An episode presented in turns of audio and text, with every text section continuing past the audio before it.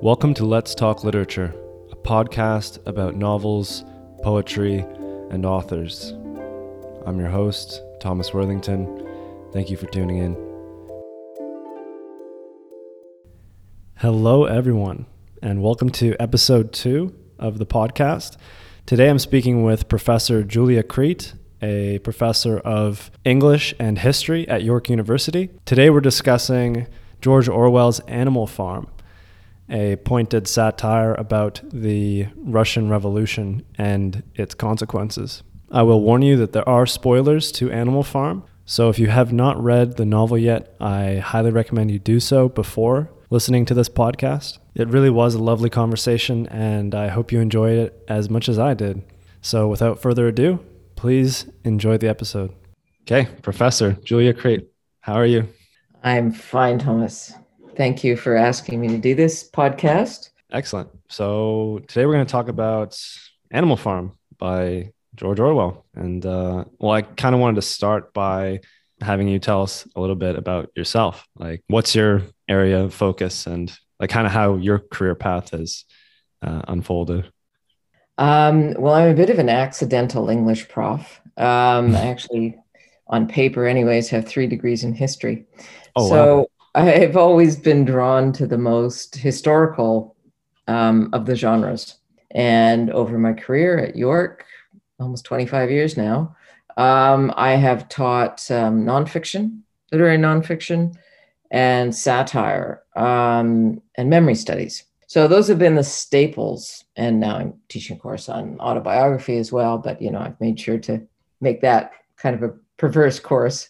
Um, everything that isn't really quite autobiography. So uh, I like the mix of of history and literature, and you know they they were they were twins that were separated at birth somewhere you know in, in the early early 20th century, um, but as disciplines they're really they are sister disciplines. So I teach the most historical of the genres and satire. You cannot understand satire without historical context. Mm-hmm. Yeah. Well, George Orwell's Animal Farm is definitely just packed with history.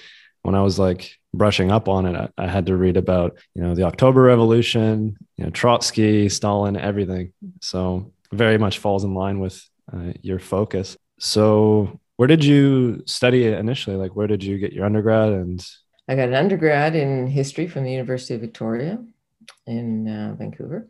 Sorry, in Victoria. Not quite awake yet.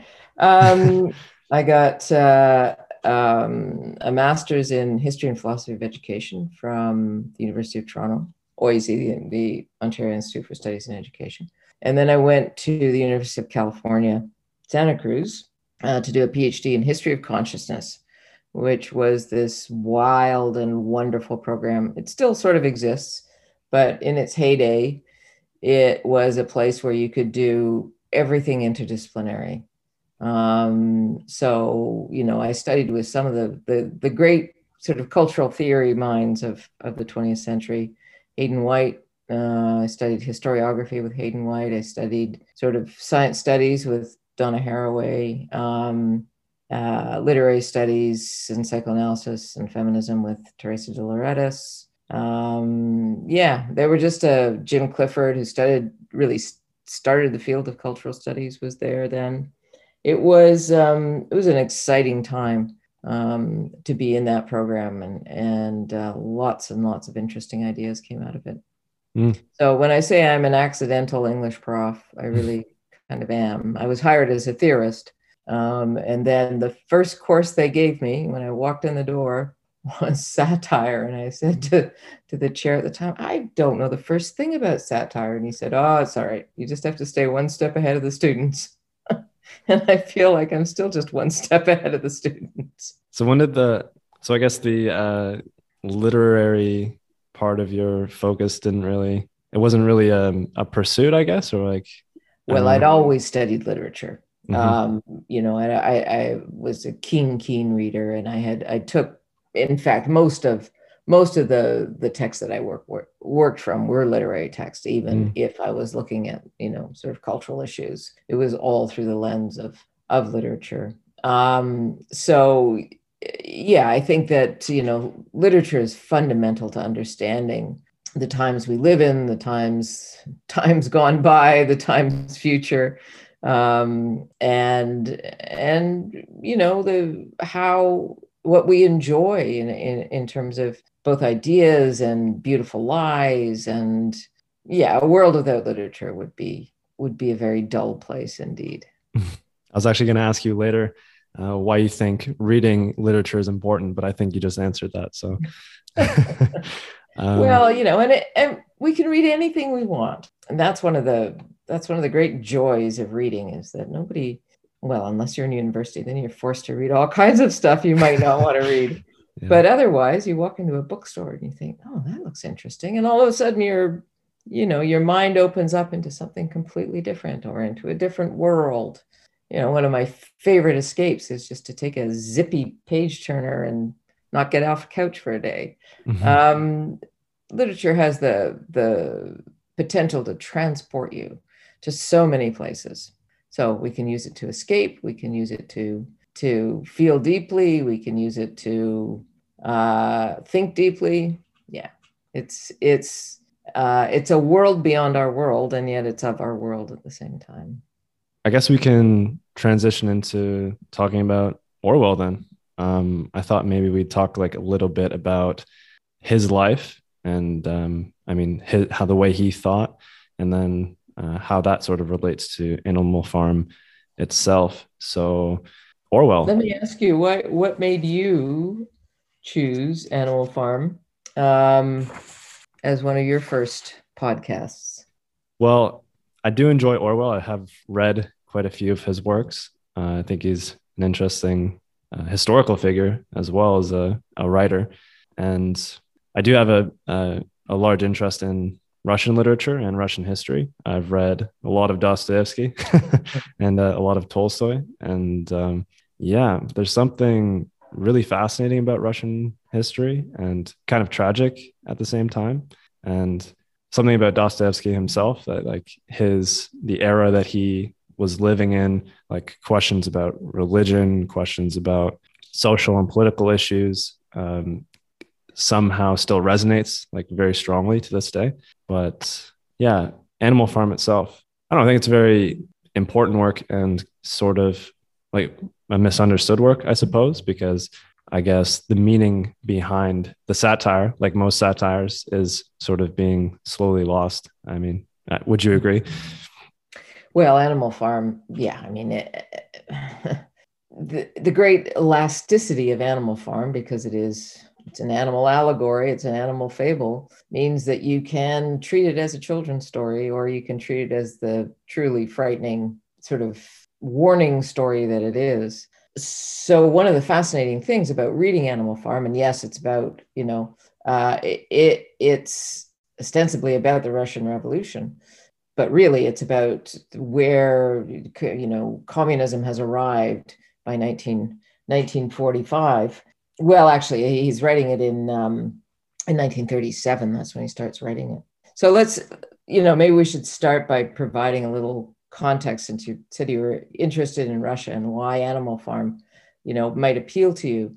Because indeed orwell animal farm is about russia. It's it's a it's about sort of the uh, the dystopia that that Orwell sees in the USSR by 1937, after you know the the the utopia of the Russian Revolution in in in 1918.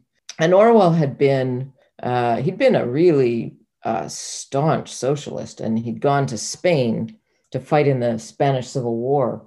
But in the middle of 1937, in fact, he's he's he's wounded um, fighting in the Spanish Civil War. But in the, the middle of 1937, when the communists gained control of the Spanish government, they begin to hunt down the Trotskyists. And Orwell, who was in Spain, found himself um, among the victims. He was being now hunted by the by the communists. Um, and he says that he was he and his wife were there, and then he says they were they were very lucky to get out alive and that many of his friends were shot and others spent a long time in prison or simply disappeared. So the manhunts in Spain were at the same happened at the same time as the the great purges um, in the USSR. You know, Stalin is getting increasingly paranoid, and we're sort of a supplement to them. So that's where, in 1937, Orwell begins to see uh, the the dangers of totalitarianism and totalitarian propaganda um, and how easily it can control the opinion um, of enlightened enlightened people in in democratic countries. That's really his worry. So Orwell never went to Russia, but to him, Russia was uh, the sort of of the utmost importance, and he wanted the people of Western Europe to see the Soviet regime for what it really was. Mm-hmm. And the Spanish Civil War was the socialists fighting the fascists. That's right. Yeah. Mm-hmm. Yeah. I believe Orwell was he was shot in the neck. He was an ambulance driver, I believe. Yeah, he was shot in the neck. That's right. Mm-hmm. Um, and somehow managed to survive that. And the Great Purges, I don't think many people really know the history behind that, like the the gulags and the the political prisons. I think I don't know what the the number is estimated, but I've heard upwards to 100 million mm-hmm. um, individuals were sent through the political internment camps. A lot didn't make it out alive. Well, yeah, and then you know there was just there were other ways of getting rid of rid of people, starvation, you know. Um, but yeah, no, I mean the the horrifying thing about Animal Farm is that it reduces those uh, you know those acts of political violence, or it it defamiliarizes those acts of political violence, uh, turns them into internal fights in the farm. And on the one hand, they seem sort of benign because, well, it's a, you know, the animals are purging the traitors among them. But yeah, when you look at the scale of it, um, what Stalin did to his own people, um, and then you know later what the communists did to to Poland in particular, or sorry, to the Ukraine in terms of of you know starving the people who were providing the food for the rest of for the rest of Russia. Um, it, it's a regime that and it's complicated you know because because russia without russia you know nazi germany would have never been defeated. And and but the but the americans never wanted to really give russia the credit for really winning the second world war because of the cold war immediately afterwards. And and so orwell's book comes at a very complicated time when it's published a very complicated time in world history uh, because it's published in, in 1945, finally. And we'll talk a little bit about the publication history. But it's also the time when the world is, is really dependent on Russia to save it essentially from fascism. So it's a really politically and historically, he publishes it at a very difficult, at a time when people really didn't want to hear um, his message. And so he had a hard time publishing it. Yeah. From what I read, he was well, one of the major reasons he wrote the the novel was because he didn't like that the left wing intelligentsia was now championing Stalin because they were sided with because they were sided against the the Nazis. A lot of um, a lot of individuals were commending Stalin and championing him because he was fighting the Nazis. But at the same time, it's like the enemy of my enemy is not right. exactly my friend if they are well, because yeah. he'd seen what had happened in in Spain mm-hmm. and because he'd been you know he he he had himself had been sort of subject to to a purge like that he had a very different perspective and what he was more concerned about was not what was happening in Russia but what was happening in England right mm-hmm. because in 1945 by 1945 he's really deeply embittered about the failures of democratic socialism, embittered in only the way a true believer could have been. And it was a political political ideology in which he in which he'd seen a lot of promise. So you know, the disappointment. Stephen Greenblatt sees Animal Farm. Stephen Greenblatt's one of our you know the great literary critics of the 20th century saw Animal Farm as a great cry of despair. So when he publishes it in 1945, what he's worried about is the refusal of the British press and the BBC, in particular, to criticize the Soviet Union.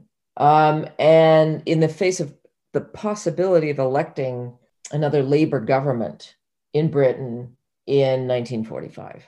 So Orwell is worried about totalitarian, total, the, the, the sort of totalitarian tendencies of communism mm-hmm. um, or socialism that's drifted into communism in uh, in England in 1945. So Russia is sort of yes, Russia is the target of the satire, but the audience is really England, uh, you know, a British audience, and they don't really want to hear much. You know, I mean, Russia has saved Europe. So it's he's in a very difficult position. Yeah, and what from what I've read, what I understand was that this book wasn't exactly supposed to be anti-communist or really anti-socialist.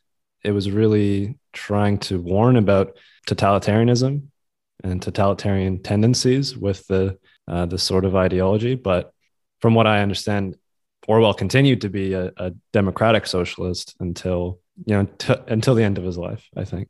Yeah, he was absolutely. But he really wanted to caution the British public and the Labour Party about the dangers of Stalinism mm-hmm. Lurking in the promise of socialism. So he never gave up on socialism, but he could see that, you know, totalitarianism was a real threat. But the British, you know, they don't really want to hear it at that point. Right. It seemed really, I mean, it's interesting. It was turned down by Victor Gollancz of the New Left press. Um, and that was the press that Orwell had been writing for. He'd wrote, written, they'd commissioned him to write The Road to Wigan Pier.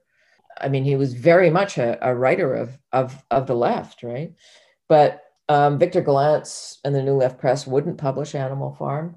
In fact, there were four, I mean, think about it now. This is one of the most successful books of the 20th century, one of the most translated, one of the most widely books of the you know, and this is true of so many books that go on to be classics. There were both American and British publishers turned it down.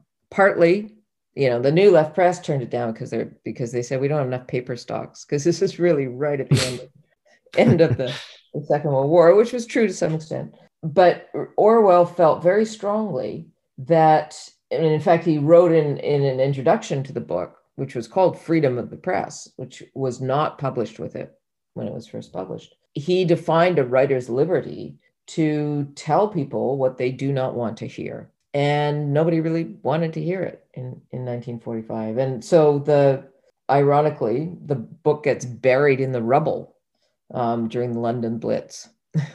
yeah, like literally buried in the rubble. His uh, literally buried in the his in house the got knocked down. Yeah, he had to go retrieve it. Yeah, yeah. Now, I mean, once it's published, it becomes one of the most popular and unpopular books of, of the 20th century. And mm-hmm. it's translated into 20 languages, it's declared one of the best books, but it was also banned in the USSR and other communist countries until the 1980s. And in as late as 2002, the book was banned in the schools of um, the United Arab Emirates. Um, but that had a sort of different partly because of the anthropomorphism of talking pigs, um, which wasn't, you know, sort of kosher. Sorry, not joke. halal. Yeah. Um, but um, but it's still banned in North Korea and it's censored in Vietnam as well. Mm-hmm. So it's it's it's an incredibly potent. Turned out to be a very potent book, but it has a you know also this history of of censorship. Yeah, I was I was also well, it, it is a not a popular book amongst these um, more totalitarian countries. I was wondering if it also garnered some unpopularity in the West, like maybe from some left wing groups as well. Well, you see, this is where it's interesting. I think that that in the in the West, I mean, particularly in the United States, it was very quickly turned into this kind of charming. Like I have a this is I, I find the history of it so interesting. I have a, a copy, an edition from, let's see, I mean, I think it was received differently in, in Europe than it was in the US. But so I have a, I think it's probably a US first edition, 1946. Um, and this is from Harcourt and, Harcourt and Brace published it. And, you know, the paratext, the, the, in this case, the cover and the flap you know the, the, sort of description on on the uh, on the the cover itself, which wouldn't have been written by Orwell. It was written by the publishing company. Mhm. Calls it. They say it lives at, in the heart. Okay, so about this little book, there's the same kind of reality one concedes to Alice in Wonderland. Okay, so it's an allegory. You know, it lives in the heart as a direct story, as a story for its own sake. That's the definition of allegory. And yet, although the, the author never intrudes or makes a uh, or points a moral, well, in fact, he does point a moral very, very strongly. it never intrudes. Um, it also takes on meanings from what we have all noticed in the affairs of the world. I mean, how can it be more opaque than that? But this is this is the sentence that gets me. To read it is an experience out of the ordinary, for it goes at a bounce into that region where the heart and the head join together in enjoyment. Oh, good Lord. Anybody who's read the book would never say that it goes together in that region of the heart and the head, the joy and enjoyment. It's it's a nasty little book. So it's manifestly once it gets to the, the States. And then, you know, very soon after that, it's turned into a, a, a film and an animated film, and the ending has changed. So it very soon is sort of contained in a way. The message of it is is sort of diluted um, or or willfully misconstrued. Hmm So in some countries, it's seen as a as a as a dangerous book. Um, you know, in countries where there's a totalitarian government in power, it's seen as a dangerous book, um, an offensive book. And in the West, it's just kind of tamed hmm and turned into a children's story. So the the political allegory is is removed from it, whereas in totalitarian states they understand the political allegory perfectly. Yeah, it seems to have gone the way of something like Gulliver's Travels, where the original meaning behind the satire and the allegory is just forgotten, really. But that's you know that is the case with satire, and and the enduring satires are the ones where the story, you know, I mean, if allegory has you know points to historical events or points to another idea, but the story itself is is coherent and entertaining, then the uh, the the political allegory falls away, and all you're left with is the story. Yeah, exactly like Gulliver's Travels, which we now understand again as a children's book, but was absolutely pointed pointed satire. And you know, Swift had, you know, by the end of Gulliver's Travels, it's quite clear that that Swift is deeply disappointed in humanity. Same with the end of Animal Farm. You know, Orwell, Animal Farm is a distressing book hmm you know, as is Gulliver's Travels. And yet now they're children's books. So, you know, what's happened? Well, the, the political allegory has disappeared because we're bad historians. Um, we want to be entertained. We don't want, and we don't want to really understand uh, where these great books come from. Yeah, I read Animal Farm for the first time when I was a teenager. I think I was uh, uh, 16 or 17, and it wasn't for a class. And I've seen a lot of comments floating around online that this book used to be mandatory reading for like everybody in the United States and in Canada. And now it's kind of being pushed aside a little bit or even a bit forgotten. But when I read it, I read it and I was like, okay, that was interesting. Um, I got a little bit of the, the stuff about totalitarianism, but after you know I've read so much about uh, the Russian history and uh, what's gone on in the USSR, and I, when I read it again recently, like within the past month, it, it's a devastating book, really. As Clover looked down the hillside, her eyes filled with tears. If she could have spoken her thoughts, it would have been to say that this was not what they had aimed at when they had set themselves years ago to work for the overthrow of the human race. These scenes of terror and slaughter were not what they had looked forward to on that night when old Major first stirred them to rebellion. If she herself had had any picture of the future, it had been of a society of animals set free from hunger and the whip, all equal, each working according to his capacity, the strong protecting the weak, as she had protected the lost brood of ducklings with her foreleg on the night of Major's speech. Instead, she did not know why. They had come to a time when no one dared to speak his mind, when fierce, growling dogs roamed everywhere, and when you had to watch your comrades torn to pieces after confessing to shocking crimes. There was no thought of rebellion or disobedience in her mind. She knew that, even as things were, they were far better off than they had been in the days of Jones, and that before all else it was needful to prevent the return of the human beings. Whatever happened, she would remain faithful, work hard, carry out the orders that were given to her, and accept the leadership of Napoleon. But still, it was not for this that she and all the other animals had hoped and toiled. It was not for this that they had built the windmill and faced the bullets of Jones's guns. Such were her thoughts, though she lacked the words to express them. George Orwell, Animal Farm. It is a devastating book.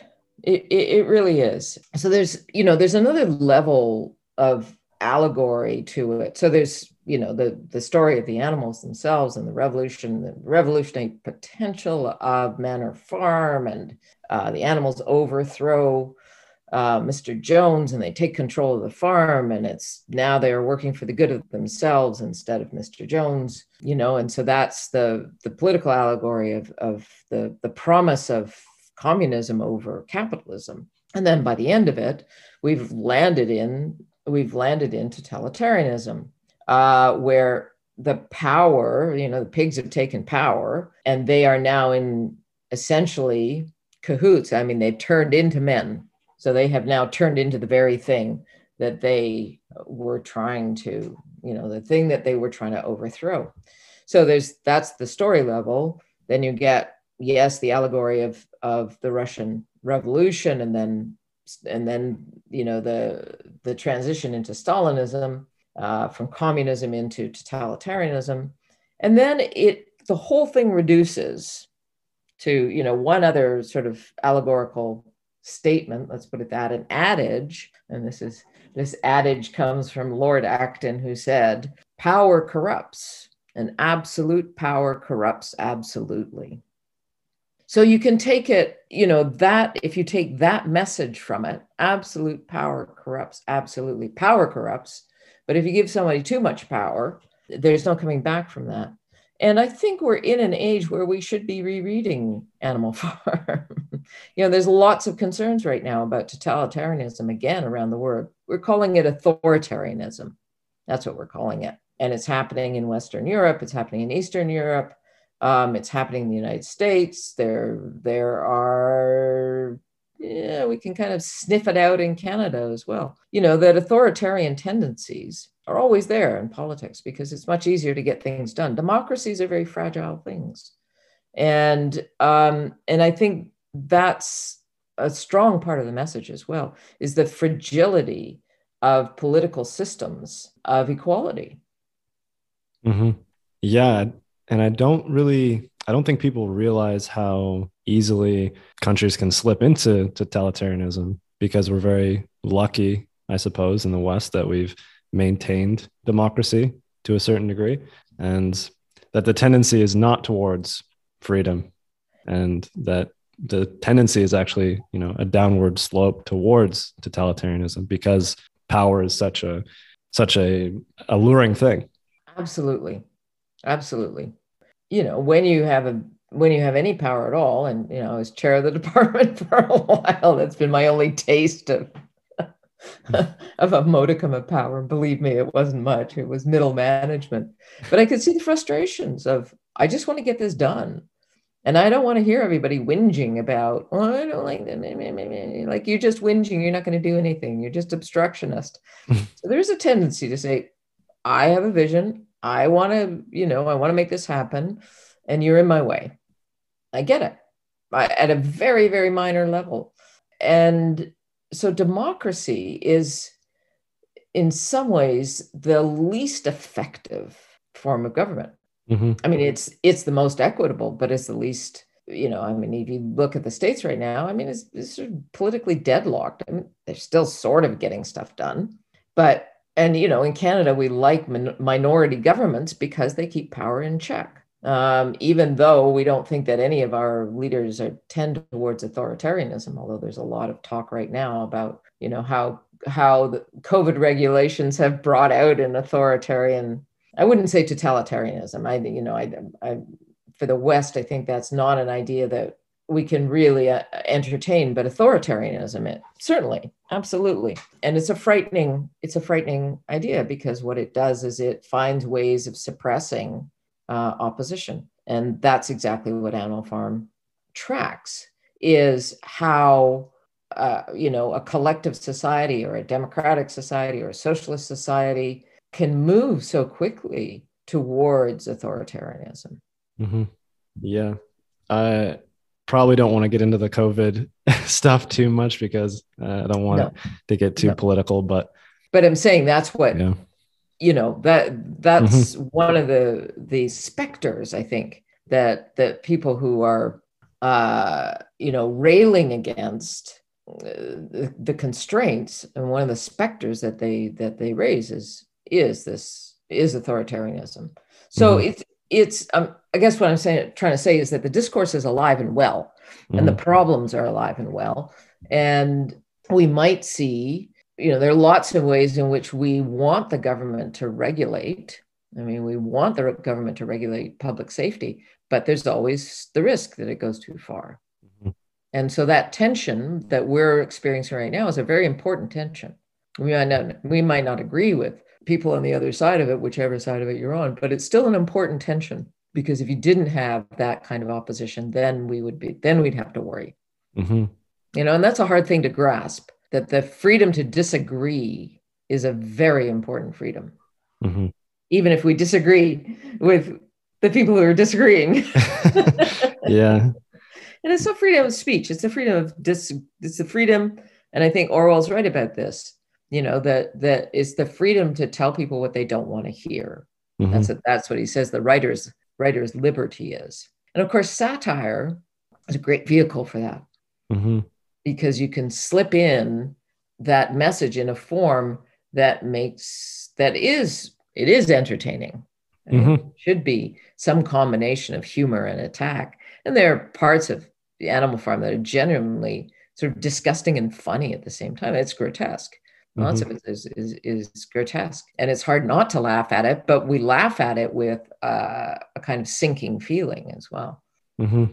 Yeah, I mean, some of this conversation reminds me of uh, i guess the phrase has kind of become a cliche at this point but if you don't learn from history history is doomed to repeat itself eh, history's going to repeat itself anyways because we're idiots um, we yeah. don't learn from anything really mm-hmm. i'm not sure i really you know i i believed that for a long time but the problem is that uh, we're not very most people i think aren't particularly interested in history and history can be manipulated mm-hmm. and and easily manip- manipulated so we can't assume that that you know history is a kind of monolithic thing that's stable. No, I mean it's always written. It's always written from a particular perspective. Let's put it that way. You know, uh, there's a particular argument in the present that that history will support in some way. And it, yes, historical objectivity exists, I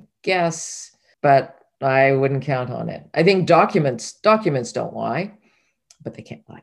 They can lie, but it depends on how you assemble them and what you read from them. So you know, history itself is always, always being manipulated. So the idea that, you know, we will learn from it, that even, even that idea is a bit tenuous. mm-hmm.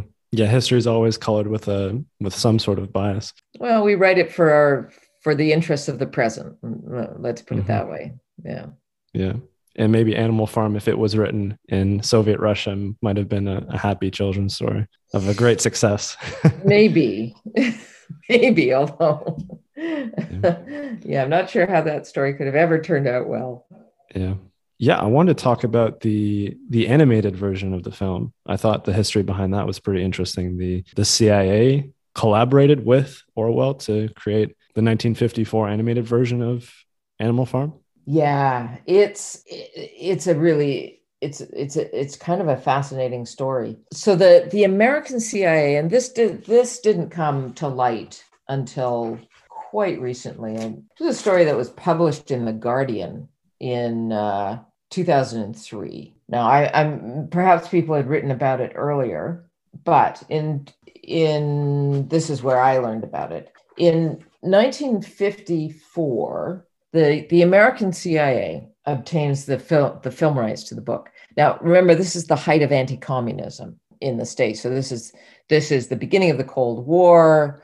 The the purge, the purge of communists from Hollywood will will will start. Roy Cohn and his and his Hollywood purge will start uh, soon in the late fifties, early sixties. The CIA is is really invested in in destroying communism, right?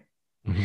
So they obtain the rights. So in some ways, Animal Farm is a perfect vehicle for them. So they obtain the the film rights to the book in 1945, and they produce an animated version so it's the first American animated version of Animal Farm. And it becomes this really important mouthpiece for American anti communism. And it's Mrs. Orwell who signs over the rights after this guy, Joseph Alsop, who's an undercover Hollywood writer. So he's a CIA agent, he's working undercover in Hollywood, arranged for her to meet her idol, Clark Gable.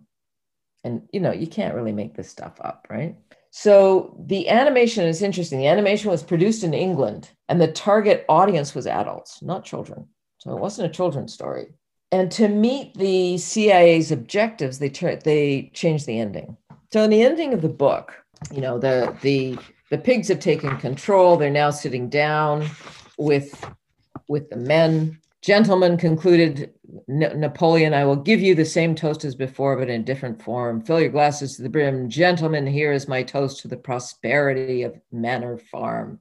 So he's sitting down now with Mr. Pinkle, uh, Pilkington, who's the farm next door. And of course, you know, the allegory is, is that these are all the countries around, around Russia that are now sort of cutting deals there was a same hearty cheering as before, and the mugs were emptied to the drugs to the dregs. But as the animals outside gazed at the scene, it seemed to them that some strange thing was happening. Was it what was it that had altered the faces of the pigs? Clover's old dim eyes flitted from one face to another. Some of them had five chins, some of them had four, some of them had three. But what was it that seemed to be melting and changing? Then the applause having come to an end, the company having taken up their cards and continued the game that had suddenly been interrupted, and the animals crept silently away. But they had not gone 20 yards when they stopped short. An uproar of voices was coming from the farmhouse. They rushed back and looked through the window again. Yes, a violent quarrel was in progress. There were shoutings, bangings on the table, sharp, suspicious glances, furious denials. The source of that trouble appeared to be that Napoleon and Mr. Pilkington had each played an ace of spades simultaneously. Twelve voices were shouting in anger, and they were all alike. No question now what had happened to the faces of the pigs. The creatures outside looked from pig to man, from man to pig, and from pig to man again, but already it was impossible to say which was which. Okay, so if this is an allegory of the Russian Revolution and, and the Second World War, the end of the Second World War, then essentially, uh, you know, Orwell is saying, look, there's no difference between fascists and communists. There's no difference between capitalists, capitalists and capitalism and communism. You know, they're they're both uh, authoritarian states. Like there's no there's no political difference. Well, the CIA has a huge stake in making sure that you know the American public understands that, that communism is a huge threat. So they don't want a book that says, Mm-mm, you know, both capitalism and communism are essentially they're essentially the same. So they change the ending, and in the film, only the pigs are corrupt. The men, there's no mention of men. It's all it's all pigs at the table. So all the all of the the the the men turn into pigs, right? Mm-hmm. So all of a sudden, you know, capitalism and the West are safe from Orwell's allegory. Mm-hmm. So there's mo there's the film ends and interestingly so all the, the the you know the pigs are at the table. And then the film ends with the other animals mounting a successful revolt against their re- their rulers. Well that's not the end of the book at all right? So they manifestly they absolutely changed the ending. And the change in ending was justified in order to give the audience hope for the future. Mm-hmm. so the ending orwell's ending was too bleak. And the involvement of the CIA was the, a successful covert operation that was kept secret for the world for almost 50 years. It's it's really an extraordinary story. Yeah. And the end of Orwell's novel, it seems, is that basically the, the communists turn into the capitalists. They become, I think, what does uh, Major say at the beginning? Also remember that in fighting against man, we must not come to resemble him. Right. And by the end of the you know, the novel, that's exactly what happens. And the the, co- the capitalists, uh, the ruling class, is no different from the communists. Exactly. Right. And and there's a point even yeah there's a there's a point where the who is it it's mr pilkington and napoleon are conversing and it even explicitly says mr pilkington after much choking during which his various chins turned purple he managed to get it out if you have your lower animals to contend with he said we have our lower classes. Right. Yeah. So that's like the direct comparison to like how communism ended up like how it ended up oppressing anyone who wasn't a polit- I don't know exactly who was favored in the the communist regime, but how there was was favoritism and how uh, the working class was just as oppressed as the working class under capitalism. Well, I mean, and, and that was part of the point of of you know the purges was that they purged political dissident, dissidents, but they also purged you know vast numbers of of their own people. You know, the KGB, Stalin establishes the KGB to keep the proletariat in line, right? Those are the dogs, mm-hmm. the dogs in Animal Farm that rip the throats out of the, the sheep and, you know, mostly the sheep. So the sheep are the proletariat that sort of go along with it. And, and nonetheless, when they bleat any opposition, they are, they're killed by the dogs. So every, essentially every political opponent was executed or, or put in prison Stalin, by 1938, about 8.5 million people had been arrested and nearly 800,000 executed. So the way in which the proletariat were kept in place was through was through violence, right? Even though communism was supposed to be for the people, the any resistance to it produced violence. And, and we still see that in authorita- authoritarian states. I mean, that is the definition of an authoritarian state is that you cannot uh, if you resist it, and we're seeing this now, you know, in obviously in China's takeover of Hong Kong, for example. Well, China's takeover, I mean, it's been very gradual political process, but nonetheless, there's no, you know, political opposition is no longer tolerated in, in Hong Kong. So that's the, that's sort of the measure in some way. Do you have to keep your do you have to keep your population in line? And eh, you know, I, I think the rise in violence in the US, it's not, is it political violence? Who's, you know, who's behind the violence? You know, what, I mean, it's, it's, it's much more chaotic uh, in the US. And yet you can see at some point that maybe it'll be more organized. That's, that is a way of suppressing political dissent. But anyway, I, I, I digress. You mean the police um, violence, right? Hmm? You mean like the police violence that's yeah, happening? Police violence, lots of guns in the hands of white nationalists who could be easily sort of corralled for a political purpose you know the kgb like who who will be the attack dogs? And that's why i say it's disorganized right now but you can imagine that it would be it could be much more organized. Yeah sorry i've i've, I've lost my train of thought a bit. We were talking about the ending. That's okay. And i th- i think it's kind of well ironic to say the least that this novel that was anti authoritarian ends up being sort of weaponized by the US in their anti communist phase and the, their sort of purge, I suppose, in a way. Obviously, not as violent as the as the communist purge, but uh, mm-hmm. it was a kind of ideological purge. You know, mm-hmm. the worst thing you could say about somebody in the 50s was that they were a communist. Mm-hmm. And lots of people lost their jobs, blacklisted in, in Hollywood in particular, black, blacklisted in politics, executed as spies.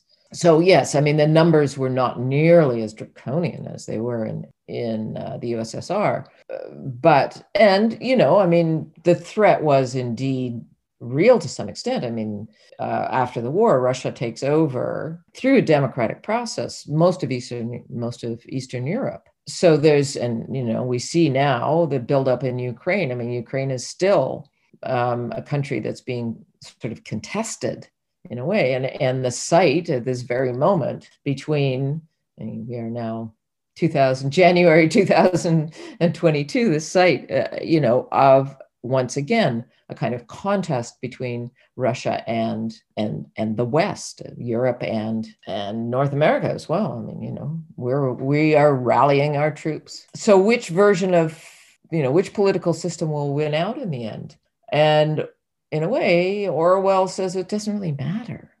And I think that's that's the the distressing, the really distressing notion of the book that if you allow any political system too much power, it will turn towards authoritarianism and it will fight itself for power as well. And again, that's what we're sort of seeing on the border of Ukraine. Was Orwell more of a, I guess, libertarian, we should say, that he would rather the governments have as little power as possible? No, I think he was genuinely socialist. I mean, I think he believed in socialism till the end, but he did not believe in communism. You know, he thought those were those were very different things. He believed that things should be equitably distributed, but I think he had lost faith in that there was any political system. That, you know, his his real worry is that it's so easy to slide in any political system mm-hmm. into authoritarianism. Yeah, and I read online that Orwell might have put himself into Animal Farm as the donkey, expressing, yeah, expressing his uh, very, I don't know how I should say, nihilistic outlook or pessimistic. No, no Benjamin is the cynic. Cynic, right? The cynic, yeah. So yes, pe- pessimistic, but just really just doesn't believe any of any of it.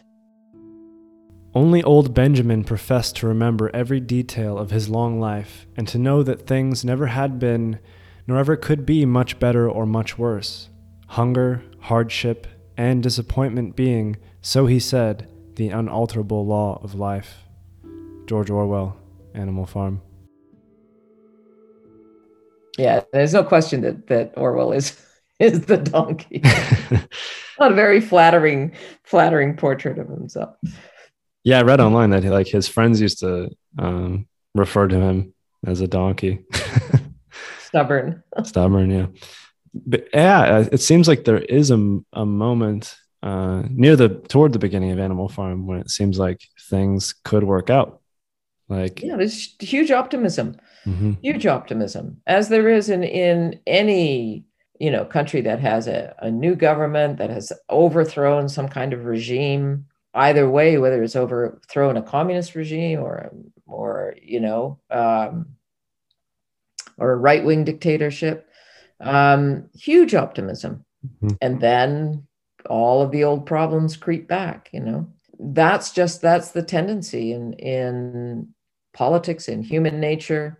I mean, thank God that we don't ever completely uh, uh, do away with our optimism. Mm-hmm. But Orwell, as as I think you know, Greenblatt gets it right that this that Animal Farm really is a great cry of despair. And you can only have that despair if you've been optimistic to begin with. Mm-hmm. And I, I, forget where I read, but I read somewhere that a true revolution, well, the, that the communist revolution was a true revolution because a true revolution always comes back to the point where it started. Mm. Yeah. And there's sort of, well, the, the main pig, the pig that's based on Stalin, his name is Napoleon. And that's Napoleon right. is kind of like he was the he kind of took over the French Revolution, a revolution that was based on democracy, and became the the emperor of France. Yeah, yeah. It, it's as I say, we're a stupid species. we really are. We can't seem to maintain ideals for very long um, because eventually, you know, self interest creeps in. And you can't have a leaderless society. We we need, and that's why people are so drawn to authoritarianism. You know, I mean, the, these politicians become authoritarian for a reason. I mean, they have lots of followers, and the followers like clear rules. You know, an Animal Farm, they they write the commandments, and everybody agrees with the commandments, and then the commandments start to change And well, that's okay. I can live with that. And then they change again. And it's like, well, okay, as long as the rules are still clear, I can live with that. We like clear rules. And that's what authoritarian does. Authoritarianism gives us clear rules. Democracy is much messier and much harder to live in. And, and there's more conflict, quite frankly. Ideological conflict, I, I would say, because it's not it's not suppressed. And that's hard to live with, you know? And and we know we're in the middle of huge social change and there's huge resistance to it. And that creates, you know, often you just would like someone to say, look, it's going to be like this. And this is what you have to do. Just follow this, follow this rule, just behave this way, and you don't have to think about it anymore. Mm-hmm. So, and, you know, communism takes care of some of the anxiety, some of the the the the, the fundamental needs of its people. People are fed, they're housed, they have medicine, they have jobs. And I think we don't do a particularly good job of that in some respects in the West, and particularly in the in the States. You know, people are just if you can't afford healthcare, well, we can't afford healthcare. You know, I mean, think about the fights about just basic, uh, basic social safety net. So there's something appealing about a strong state that provides for its citizens, and in return, its citizens agree to a kind of to abide by the rules and to be somewhat passive. Mm-hmm. So there are trade offs. You know, we have all the freedom that we want, but we also have freedom to fail badly. Mm-hmm. Um, and I think Canada's, you know, Canada so far has been a wonderful, has managed a balance between uh, a strong safety, social safety net and, you know, and democracy. But still, there's lots of people sleeping on the street. And it's, you know, homelessness, mental health issues. There's all kinds of things that we don't deal with very well. So it's a constant, it, it's our political systems are always going to be in flux. But I think Orwell's message is very, very clear. You have to not allow any system to become completely dominant mm-hmm. because any system will, will tend towards corruption. Yeah. And it seems like there's a, a constant need to to sort of fight for for freedom and democracy. Whereas something like a uh, a dictatorship is easier to just do what you're told and go with the flow. Exactly. Mm-hmm. Yeah, you know, your freedoms may be curtailed, but there may be other benefits. Mm-hmm. It really reminded me in one of my courses. I'm doing a project on existentialism for mm. a, a psychology course, but so I was reading a bit of reading back a bit more of Dostoevsky and there's a, a part in the the Grand Inquisitor, which is a, a small short story within the Brothers Karamazov, where the Grand Inquisitor basically argues that people need something to do. Like a person would rather um, throw himself into a fire than consent to living a life without a purpose. And that people are very willing to give their freedom away to someone as quickly as possible because freedom is such like a heavy burden on people and that's like that's an innate part of human beings is that they have a tendency to hand their freedom to someone else yeah i think i think that's true i think we're it's distressingly true yeah well that's uh, uh, your daily dose of pessimism for today um, uh, I think that you chose this book, Thomas. I know. I'm so sorry, everyone who's listening. um, but yeah, that was a very insightful, uh, uh, very great conversation. Uh, is there anything else you'd like to add? Read more satire. mm-hmm. Take your freedom seriously. mm-hmm. uh, yeah, you know, defend your right to say what you want, even if it's un- unpopular. Mm-hmm. And and really genuinely talk to people you know and listen listen to, to to divergent points of view it's that's listen and engage and that's how we keep democracy alive mm. would you say the the satirist or even the author in general can be a sort of you know freedom fighter with their their work? Absolutely. Yeah absolutely. Because what good satire does is it provokes a conversation. It doesn't it doesn't shut the conversation down. I mean, it can if it's particularly vicious, but good satire will make us think hmm and will generate will generate a conversation and and that's really what we want Thank you for keeping the conversation going, Professor Julia Creet.